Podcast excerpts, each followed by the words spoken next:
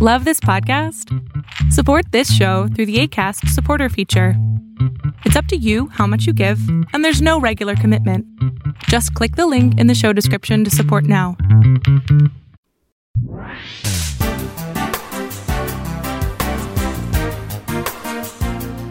How do you know when you're safe with someone?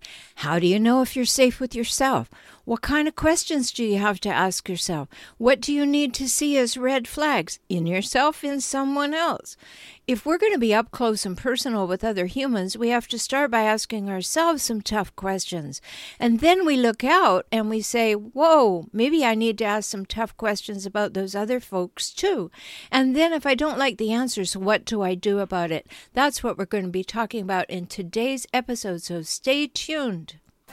Welcome to Save Your Sanity Help for Handling Hijackals, those difficult, toxic, and often disturbing people in your life. I'm Dr. Roberta Shaler, the Relationship Help Doctor, and I'm here for you.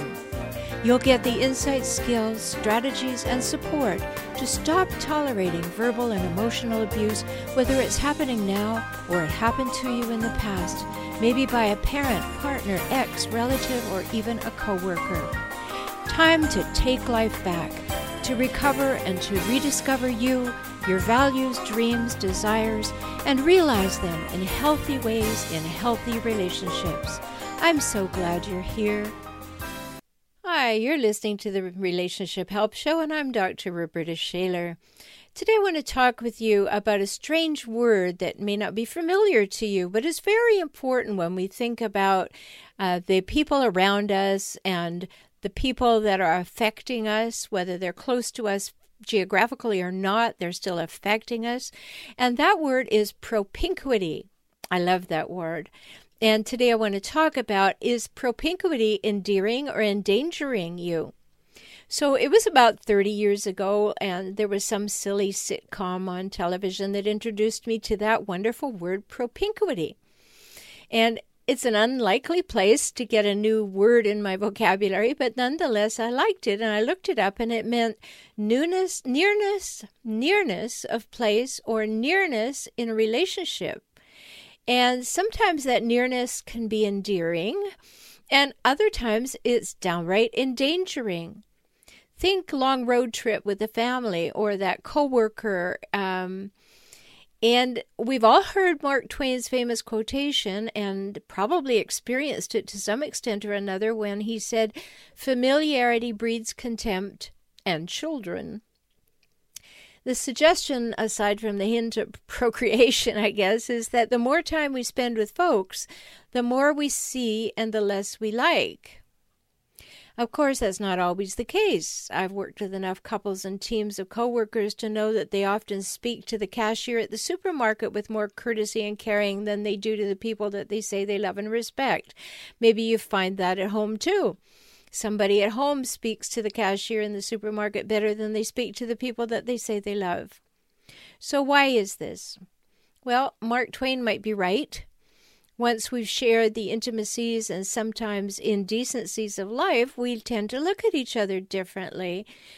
And, and when we've been together long enough to know the somebody's vulnerabilities or their weaknesses or their trigger points, it's awfully tempting to poke out at the sore spots when you want to get a rise out of someone.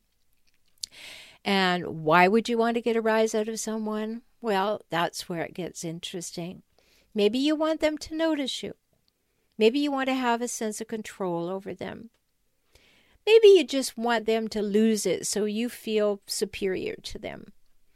Maybe you want to push their buttons so they will do something that will give you more fodder for the next time you want to push their buttons. Or maybe you just want to take them down a peg. Or, of course, the possibility exists you're just plain nasty. Or maybe you're having a bad day and are looking for someone to bash and make more miserable than you feel. Or maybe you think you're safe to behave badly because they love you and they'll likely make allowances for you. There's so many reasons. And did you notice? None of them are very good. And they can all be lethal. They're all pushing the relationship to the edge. And yet, folks continue to do it, hijackals continue to do it. So, this wonderful word, propinquity, propinquity can be endangering your relationship. You're too close to them. So living with my mom was a great example of the damage that propinquity could do because she loved a good gotcha. You might have someone in your life like her. I hope you don't, but maybe you do. And just the very way she asked questions could tell anyone with half a brain that she was picking away, looking for something to hit you over the head with a little later. It was as though she just had to exert all her energy looking for weak spots. Of course, her conversation was constantly littered with judgments of the neighbors, the news, the negative. Nothing was good enough. Nothing was safe from her scrutiny for loopholes and lack. Being around my mom was like walking in a minefield most days. You never knew where to step. In fact, it was very difficult to put a foot in the right place. So propinquity was often undesirable. Now, for most of my children's lives, I was a working single mom, and at that time that I was awarded the grand sum of $60 per child per month in child support. So, woohoo! Money was tight, and so was time. I worked in the school system so that I could have the same holidays as my children, so I'd come home at the end of the day to three children and a house. And I hate to admit this, but one day my children called a family meeting and they pointed out that when I came into the house after work, I always commented on what they had not done. And they wanted that to change. Ouch! Just what I found so unappealing about my own mother that had snuck into my way of interacting at that time of day with my kids. So we changed that.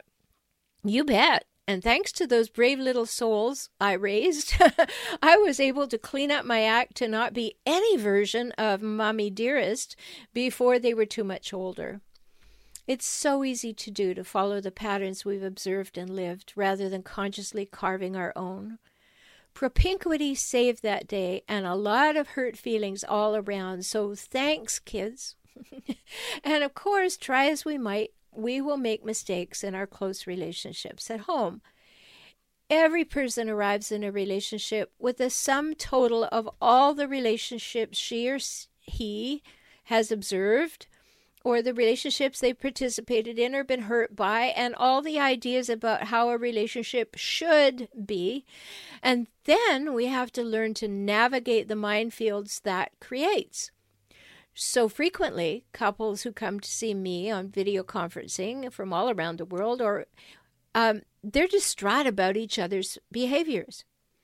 And if I could see the balloons over their heads, I'm sure each would say, if only he or she would change, everything would be much better. We love it when we think it's someone else's fault, right? Grown ups, though, those are people who grew to be adults and also matured sufficiently to know there's no one to blame for their own behavior. Those adults look within themselves first when difficulties arise in a relationship. What's my part in this? What's my motive for doing what I'm doing or saying? What results do I really want to create? What am I willing to do to make that happen? Would I be willing and able to hear what I'm dishing out if it came at me with the same words, posture, tone of voice, volume, pace? Am I honest in the process? What could I do differently that would show that I love or respect the other person more clearly? That's a great start. Being self reflective, in my opinion, is the hallmark of being a grown up. There are far more adults in this world than grown ups. I think you might agree. So now we're on the path that leads away from endangering the relationship, and we start to move rapidly towards endearing. So after some self reflection, endeavor to learn more about your partner or your coworker or your child in a genuinely curious way. Do it with the intent to learn, not with the intent to gather ammunition to prove you're right. That's a bit of an art. For some folks, it's even a foreign language. The three most useful words and possibly the most valuable in relationship restoration are the genuine utterance of, Tell me more. Wanting to learn about someone's thoughts or preferences and motivation clearly demonstrates an interest in the relationship, and that's a great start.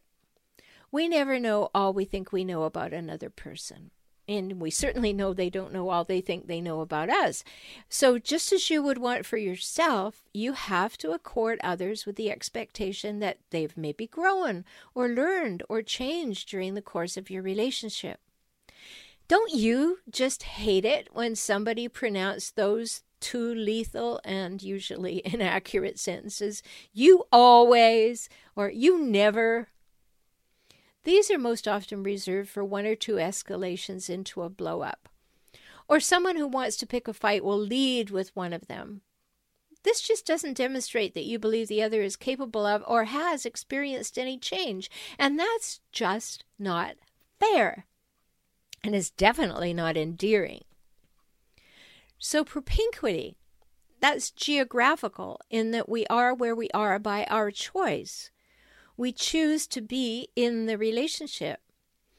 And just before you go off saying you didn't choose your coworkers, pull back and look at the bigger picture. You want to eat. You chose to say yes to the job. Therefore, you chose the relationships for better or worse, and now you have to handle them.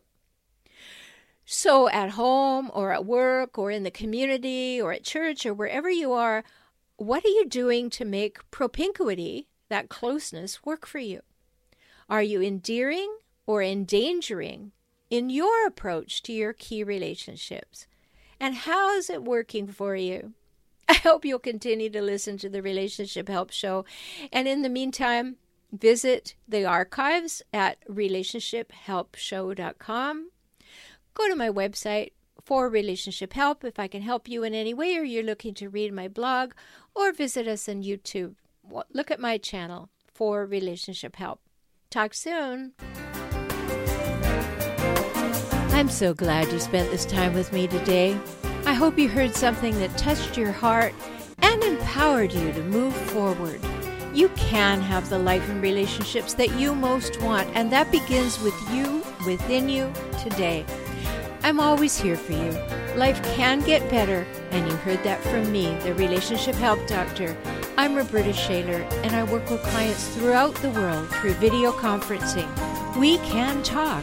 So learn more at forrelationshiphelp.com, F-O-R relationship, H-E-L-P.com, or visit me on YouTube at For Relationship Help.